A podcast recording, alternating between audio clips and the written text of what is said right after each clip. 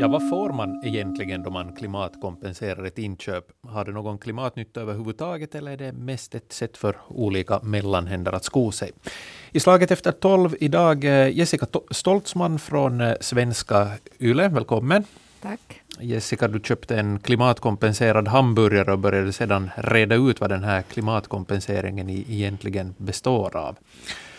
Eh, vi har också med oss Nicodemus Solitander som eh, forskar i företagens samhällsansvar. Välkommen. Tack, tack. Och eh, Mikael Hildén som är direktör på Finlands miljöcentral. Välkommen. Har vi Mikael Hildén med oss? Ja, ja. Det, hör ni. Nu hör vi. Välkommen. Mitt, mitt namn är Filip Sten.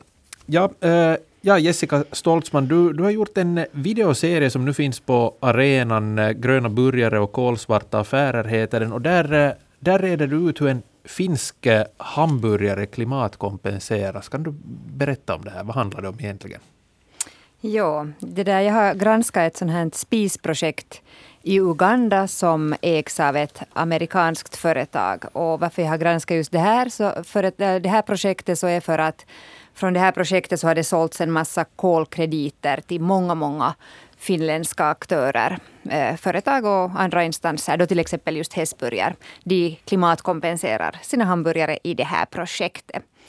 Och det går då helt enkelt till så att eh, där i Uganda så köper eh, ugandiska familjer sådana här energieffektiva spisar eh, som släpper ut en mindre mängd koldioxid än Eh, traditionella spisar. Och den här utsläppsminskningen, så den säljer då det här amerikanska företaget till bland annat då Hesburger och andra äh, finländska företag och instanser. Och då kan liksom Hesburger då sälja sina produkter som, som klimatvänliga, eh, liksom klimatkompenserade så att säga. Så det är det här som jag har granskat. Och det här äh, märkte jag ju då förstås när jag läste mig in på det här projektet. Det finns ju förstås en massa rapporter om det, bland annat på den här certifierarens sida. Det finns en sån goldstandardorganisation som certifierar sådana här projekt och där finns en massa rapporter om hur det fungerar och det såg ju väldigt fint ut på pappret. Men jag bestämde mig då för att åka dit för att se hur det fungerar på riktigt. Och vad, vad fick du se då? No, eh, jag skulle säga att jag tror att det var ganska, egentligen ganska typiska problem. Det första som jag märkte som var ganska liksom, no, det första som jag kanske märkte var att det saknade liksom totalt transparens. Det här företaget ville inte berätta om sin verksamhet. Eh, det var jättesvårt att hitta de här spisarna överhuvudtaget eller att få en intervju med dem. Så det började ju redan kännas sådär att månne det är någonting liksom lurt här.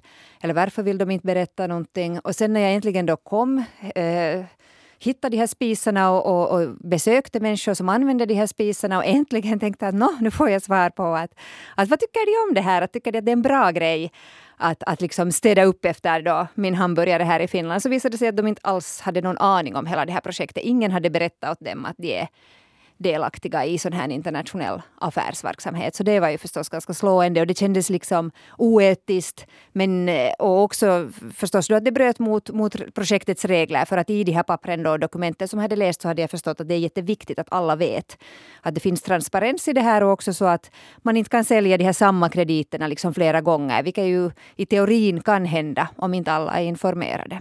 Och sen fanns det också liksom andra saker som var lite märkliga. Till exempel att det fanns av de här spisarna överallt i alla butiker och på torget. Så det kändes sådär att aha, att behövs det här projektet överhuvudtaget? Eller skulle de här människorna ändå använda sig av sådana här energieffektiva spisar? Att kan det här projektet faktiskt nu räkna till godo, godo den här liksom utsläppsminskningen? Eller är det här bara normal utveckling i ett land? Så att till exempel sådana saker. Så Precis. Precis. Mikael Hildén, eh, vad säger du, kan man säga att den här hamburgaren som, eh, som eh, Jessica köpte, har den klimatkompenserats? No, som Jessica tog fram så det, det är ju oerhört komplicerat just för, på grund av det här och, och vad hon hänvisar till är ju det två av de här kritiska faktorerna när det gäller kompensation. Den ena är den här eh, så kallade additionaliteten, det vill säga att, att den här kompensationen ska göra någonting som inte skulle ha skett av sig självt. Alltså det är en, en genuin extra satsning eh, som, som inte hade utvecklats, åtminstone inte lika snabbt. Eh, och, och där, där, kommer vi just till den här kritiska punkten att om det är någonting som redan nu har blivit eh, det, det gångbara att man köper den här typen av spisar, så då, då, då har den liksom på sitt sätt kan man säga att det har, om det här projektet har bidragit till att den här nya spismodellen har, har erövrat marknaden och, och konkurrera ut de gamla nedsmutsande, så då kan man nog säga att, att den har genuint åstadkommit någonting för den här för snabba utvecklingen. Men att sen kommer man till en punkt då det, då det redan har blivit så att säga den, det normala och då, då kommer en extra spis, så den, den fyller inte längre den här, det här kravet. Och den, den andra utmaningen som är, är helt klart är ju den här transparensen som, som är just uppställd för att undvika att man, man hamnar i en situation där man gör dubbelberäkning, det vill säga att man säljer så att säga samma spis flera gånger och, och det, det, är ju liksom en sån här klar så direkt mot hela systemet. Men den här, den här additionaliteten är, är komplicerad just för att vi samtidigt deltar i, eller hela världen går mot en, en utveckling som, som leder mot hoppningsvis eh, förminskade utsläpp. Mm. Nicodemus Solitander, du, du forskar i företagens samhällsansvar. Vilka tankar väcker det här hos dig?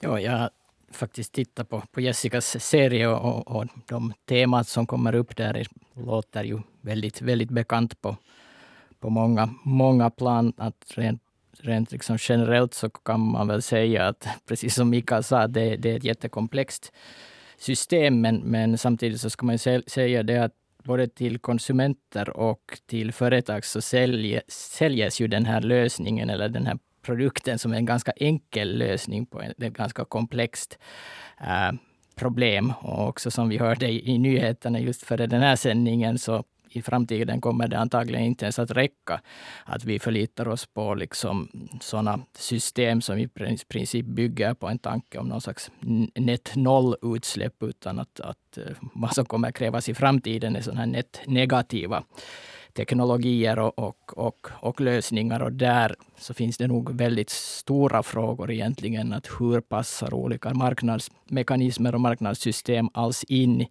i den uh, logiken som kommer från, från det här negativa eh, uh, tänkande. Men ja, tyvärr, tyvärr låter det väldigt bekant hela, hela den här his, historien. Eh, Mikael Hildén, du talade om additionalitet där det antar jag den ena grundstenen i klimatkompensering, men vad, vad är det annat som, som krävs för att man ska kunna påstå att någonting är klimatkompenserat? Nu, nu, nu handlar just den här garantin för att man har, inte gör en, en dubbelberäkning, att det, det där är genuint en, en egen, och, och som där, den här hänvisningen till just nettonegativa lösningar, det vill säga att, att en, endast sån lösningar som faktiskt tar bort eh, koldioxid ur atmosfären. Det finns en diskussion inom den här kompensationsdiskussionen som, som den allra liksom striktaste linjen går på, ut på att man, man skulle få kompensation endast om man då verkligen kan bevisa att man verkligen har tagit bort eh, så, eh, lika många kilo som, som då den här man har förorsakat och då, då gäller inte ens den här normala additionaliteten, det är ett ännu striktare krav att du faktiskt måste ha någon, någon, någon mekanism som då, teknisk eller annat som, som åstadkommer det att, att koldioxidhalten i, i atmosfären minskar helt enkelt. Och då, då kommer vi in på, på ett, en ny typ av business, att det här, de här lösningarna som nu har funnits med goldstandard och så vidare har, har försökt göra en del regler för att få den här, åstadkomma den här transparensen och säkerheten men att, men att just den här teknologiska utvecklingen ligger där i, som en, en svår, svår bit. Just det här med, med den här nettnegativ, eh, alltså nettonegativ eh, eh, koldioxidpåverkan. Eh, förklara för en som, som inte känner till här, men, men alltså, finns det något sådana, är, är det liksom alls realistiskt i dagsläget? Det, det finns i och för sig teknologi där orsaken att den inte finns så mycket på den här kompensationssidan är att det, det är fortfarande en, en mycket dyr teknologi, att det, eller olika teknologiska lösningar. Men omöjligt är det inte, men att det, det, det, det kostar mer än vad den här, den här standardkompensationen har, har varit för att nu kan man på kompensationsmarknaden ju hitta mycket också förhållandevis billiga kompensationer och där gäller nog tyvärr den här regeln att om man får det billigt och det låter för bra för att vara sant så är det vanligen så.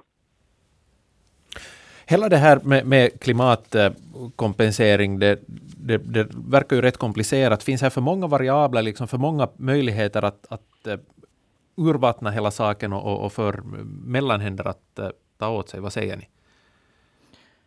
No, jag kan säga på det här sättet att, att här är ju igen flera, flera variabler som, som, som spelar in. Att en sak som, som är ganska intressant att fundera på är ju det att hela den här klimatkompensationssystemet har ju egentligen, precis Mikael faktiskt hänvisade till att, att det är en, en, bis, en business i sig och det, det i sig självt ger då en prägel i princip att, att vad är det som, som är det där huvudsakliga målet, att vad är det som man, man, man måste eftersträva. Det kan inte liksom vara för höga kostnader och det där måste vara någon slags vinstelement. Och sen eh, ännu till på köpet, det är ju i princip det att de här krediterna är ju ett slags eh, påhittade eh, produkter, så kallat fiktivt eh, kapital som, som i sig inte skapar någon, något värde för, för samhället alls, utan det, det som skapar värde för samhället var, var, precis de här ugnarna eller, eller några andra sådana här processer som, som är kopplade till, till de här krediterna.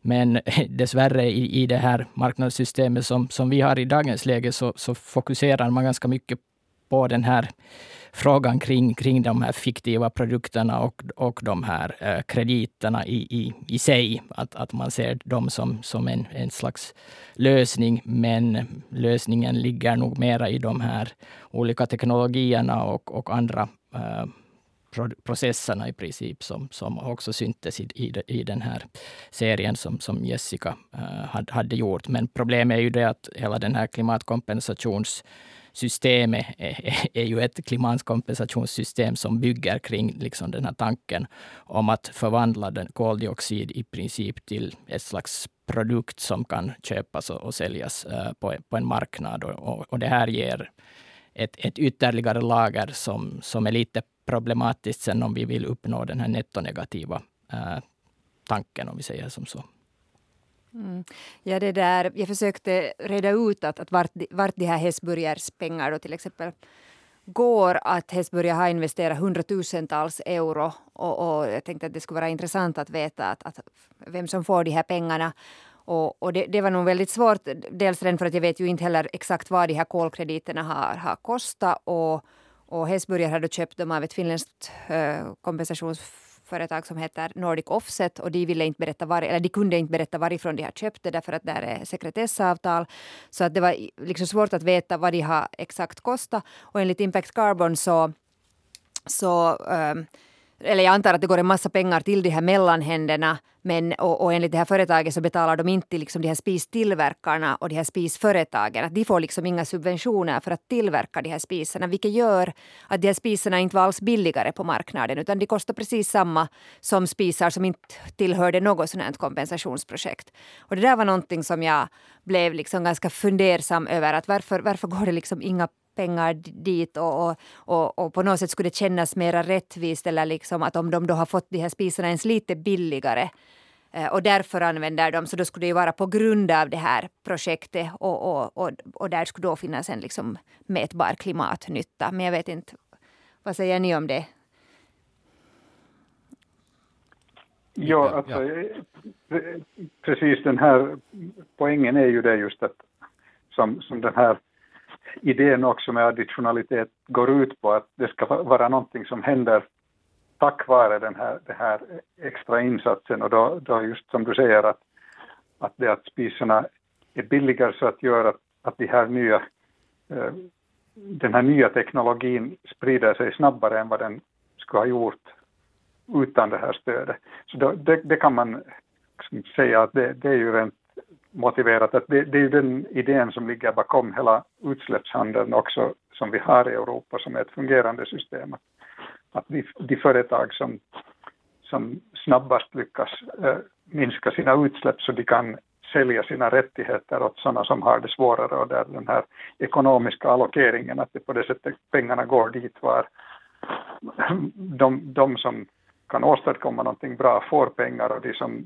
behöver utsläppsrätter mer så är tvungna att betala. Men att den här liksom, riktigt privatnivåkompensationen eh, så fungerar inte, för det finns inte alla de element som, som den här eh, officiella utsläppshandeln har, som ju också är ett ganska komplicerat system, men att genom att det handlar om stora aktörer så är det ändå lättare att skapa en, en, en, en äkta börshandel och, och, och där, där det då, den här transparensen är på, ett, på en annan nivå. Ja, som, som det kom, jag, jag tar upp ännu en aspekt som jag tyckte att, att är, är bra att lyfta fram när vi sitter här i Norden och talar om, om olika system som vi, vi i princip har skapat och implementerar, som implementeras i, i, i Uganda eller några andra, andra länder lite längre från oss. Att, att det är ju ett sätt också att organisera oss själva, alltså att vi skapar en viss sorts moralisk distans till vad ska vi säga, det resultatet av vår, vår konsumtion. Och sen är det inte alldeles ovanligt att det blir rätt så problematiskt om de här lösningarna sen är väldigt långt borta från oss också. Jag känner väl, väl till faktiskt Hanken, min, min arbetsgivare, använder sig av, av Gold Standard och vi diskuterar ofta det här att egentligen det enda sättet som man kan försäkra sig om, om att de här projekten faktiskt fungerar är att man har tillgång till de där projekten och, och, att du själv kan vara där och, och titta. För att vi, som, som det kom fram i den här serien också, att Gold Standard har tusentals olika projekt och de säger så där att inte kan de liksom kolla var och en av de här projekten. Eller att det finns egentligen inga garantier för att de där projekten levererar det vad vi, vi, vad vi tror. Och det som vi köper in liksom som konsumenter och organisationer här i Finland är ju den här tanken om att det finns en, en positiv eh, påverkan av, av det här. Och sen ofta ut, utan sån här grävande journalistik eller, eller närmare for, forskning så, så lever vi nog snarare på hopp än, än, än, än något annat. Har, har det blivit som en, en enkel utväg att, som i det här fallet, då sätta Afrika att, att så att säga göra jobbet? Nu, nu, vet vi ju att det är en enklare både politiskt och kommersiell lösning att, att skapa vissa, vissa sådana projekt där man kan påvisa då antingen net, netto noll, för att nu inte tala om netto ne, negativa e-, effekter någon, någon, någon annanstans. Att, eh, det, det är ju ingen, vad ska vi säga, det, det, det, det, är ingen överraskning om vi säger, om vi säger som, som så. Och som kom fram här i, i det här inslaget också, så, så finns det ju då frågor om, om att finns det olika aspekter av någon slags neokolonialism eller något sånt här, att vi lite outsourcar eller för exporterar våra, våra problem och också våra lösningar till, eh, till andra äh, länder som, som har redan ganska stora äh, både ekonomiska och sociala problem och kanske det inte helt bidrar till att lösa de här frågorna. Kanske till en viss del, men det skapar också så, så, igen kanske ytterligare problem. Mm. Det som eh, de här medborgaraktivisterna tog, tog upp där, som jag pratade med i Uganda, lokala, så tog just upp den här liksom klimatorättvisan, att de upplever att, att låginkomstländer inte har tagits med i det här eh, klimatjobbet på något sätt. Att, att, att det är liksom västvärlden som är de som står för de liksom största föroreningarna. Nu har de hittat på en lösning där liksom människorna i låginkomstländerna gör liksom det här största jobbet och sen gör då liksom västvärlden ännu vinst på det på något sätt. Så att de upplevde det här som, som problematiskt. Mikael Hildén. Jo, alltså det, den här är viktig den här aspekten just att vem, vem gör jobbet och vem får betalt för vad. För att i synnerhet nu, en orsak till att det har blivit så här just med, med då vissa av de här lösningarna ligger ju där att, att de här utvecklingsländerna har inte bindande krav på sig när det gäller att minska utsläppen. Det finns bara då de här, nu med, med den Pariskonventionen så finns det här målsättningarna som de själva har ställt upp. Men att om man tänker sig att den här kompensationsmarknaden verkligen skulle bli storskalig så då, då stöter vi på det problemet som, som man har diskuterat just inom eh, klimatkonventionen, är, är det här att om nu alla, alla i ett u-land säljer så att säga den, den extra minskning som de har åstadkommit, så då kan i princip det här landet inte längre räkna sig till godo den här minskningen eftersom den, den, den minskningen är, är öronmärkt för då, säg ett finländskt företag eller en Finland om, om då hela landet skulle ägna sig åt det här.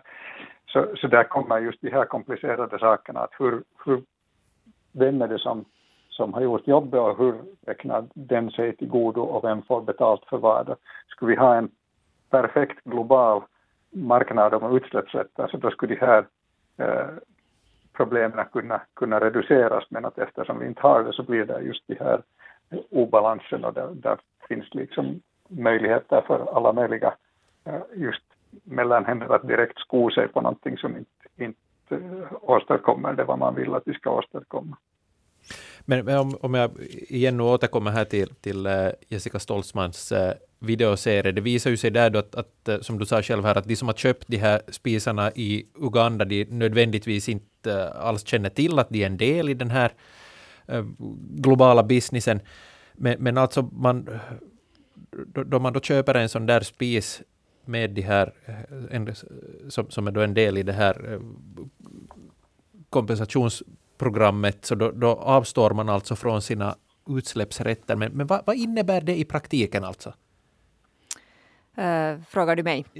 Ja, ja, det där. jag förstod det. Alltså, de hade ju inte ens något avtal på det, ingen hade informerat, ingen hade berättat om det. Men det som de borde alltså ha fått veta om är att den här utsläppsminskningen som sker där i deras hem nu då när de har börjat använda den här nya spisen istället för att de lagar mat till exempel på öppen eld. Så den här utsläppsminskningen, så den, de liksom avstår från rätten, rättigheterna till den. Så att säga, de ger den åt det här amerikanska företaget så att det här amerikanska företaget kan sälja det vidare. Och det är viktigt att de vet om det, inte bara då Uh, av etiska skäl är det ju förstås schysst att berätta om att de ingår i den här verksamheten.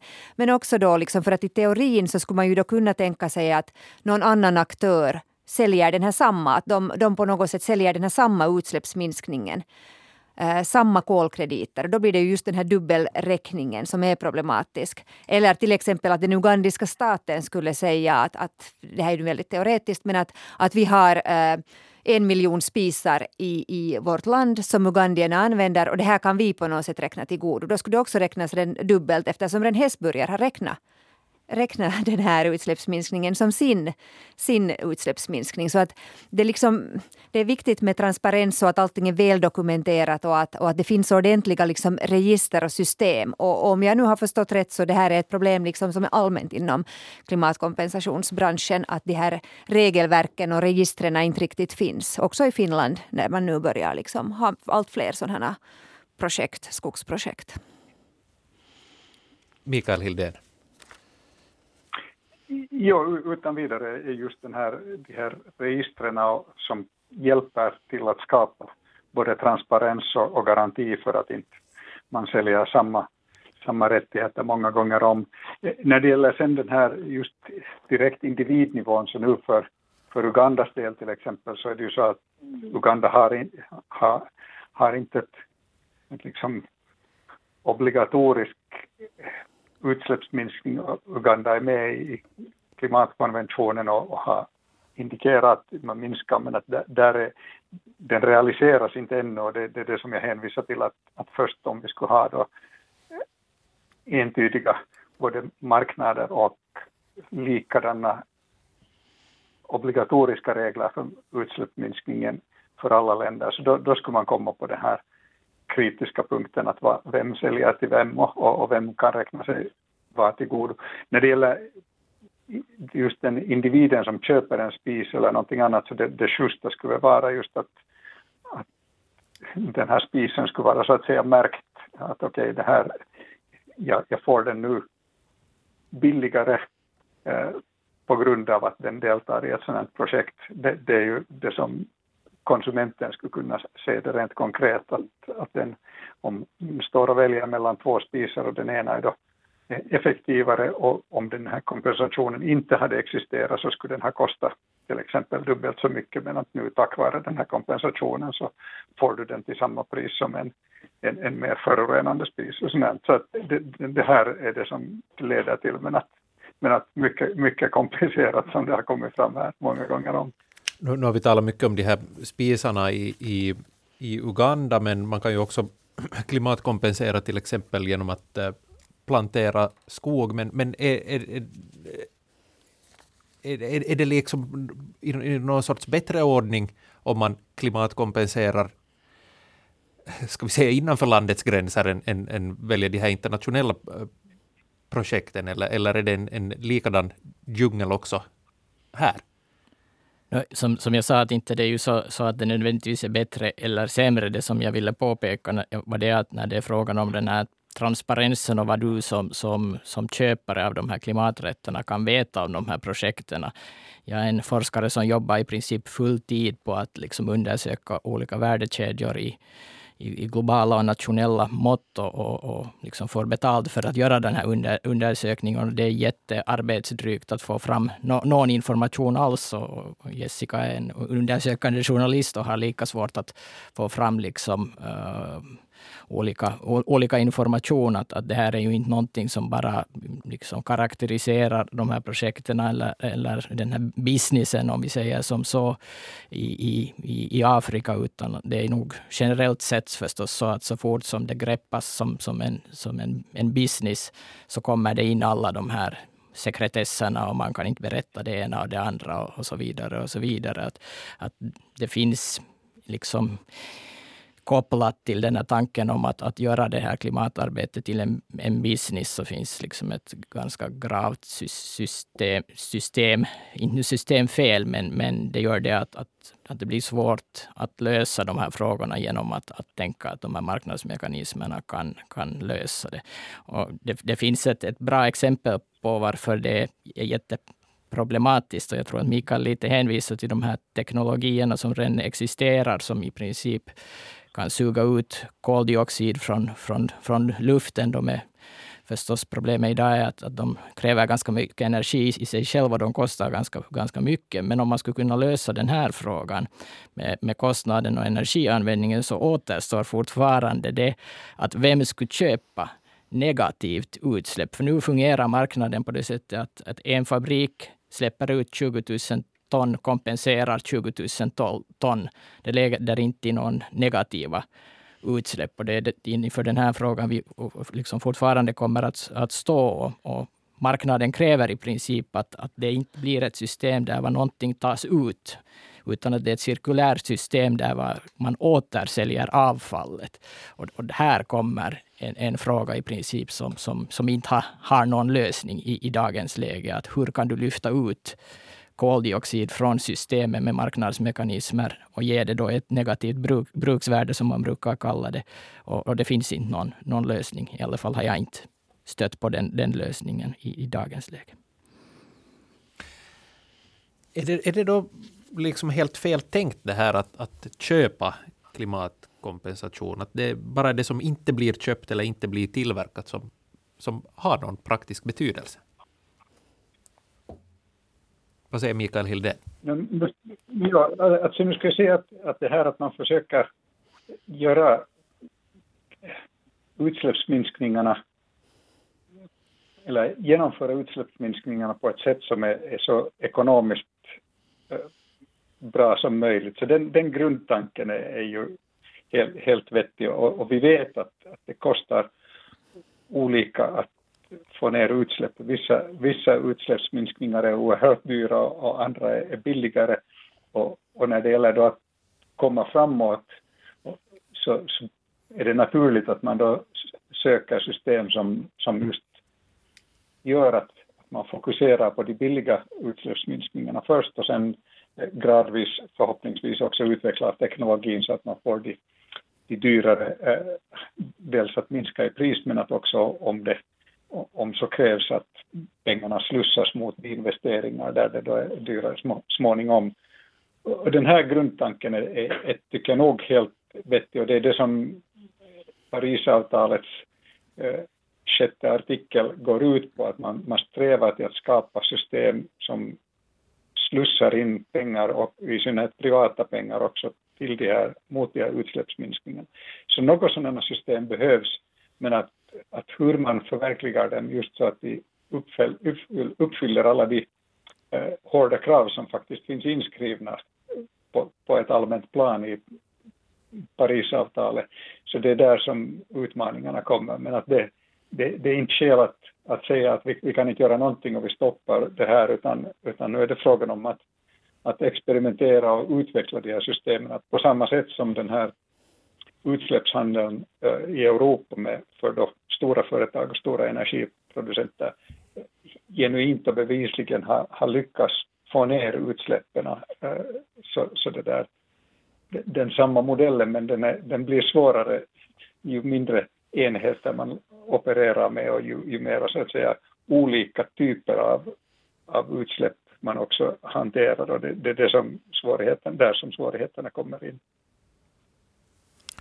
Vem är det som borde, borde driva de här frågorna? Det, det har ju varit svårt för de här stora klimatmötena att, att komma till, till skott och, och, och då det inte finns det här tydliga eh, affärsmässiga eh, ska, ska vi säga, initiativet här. Vad säger Nicodemus Solitander? Hur ska, hur ska man komma vidare i den här frågan? Det beror på vad, vad, vad man ser som, som den, den, det slutliga målet i princip. För att klart att om, om tanken är det att vi, vi måste först liksom hitta de mest kostnadseffektiva lös, lösningarna och sen samtidigt så lever vi i princip i en en värld där, där var, som det sades i nyhetssändningen, nya, nya dystra rekord slåss hela tiden angående eh, liksom, utsläpp av, av växthusgaser och också liksom, den globala, globala upp, uppvärmningen. Och eh, just i och med att företagen har ett imperativ om kumulativ tillväxt, det vill säga den här tillväxten måste växa år, år, år för år, så är det ganska svårt för mig som ekonom att se hur man med ekonomiska eller med privata mekanismer kan hantera eh, en tanke om nettonegativa utsläpp. Därför för det finns ingen marknad för nettonegativa utsläpp i, i sig, eller i alla fall inte för negativa utsläpp.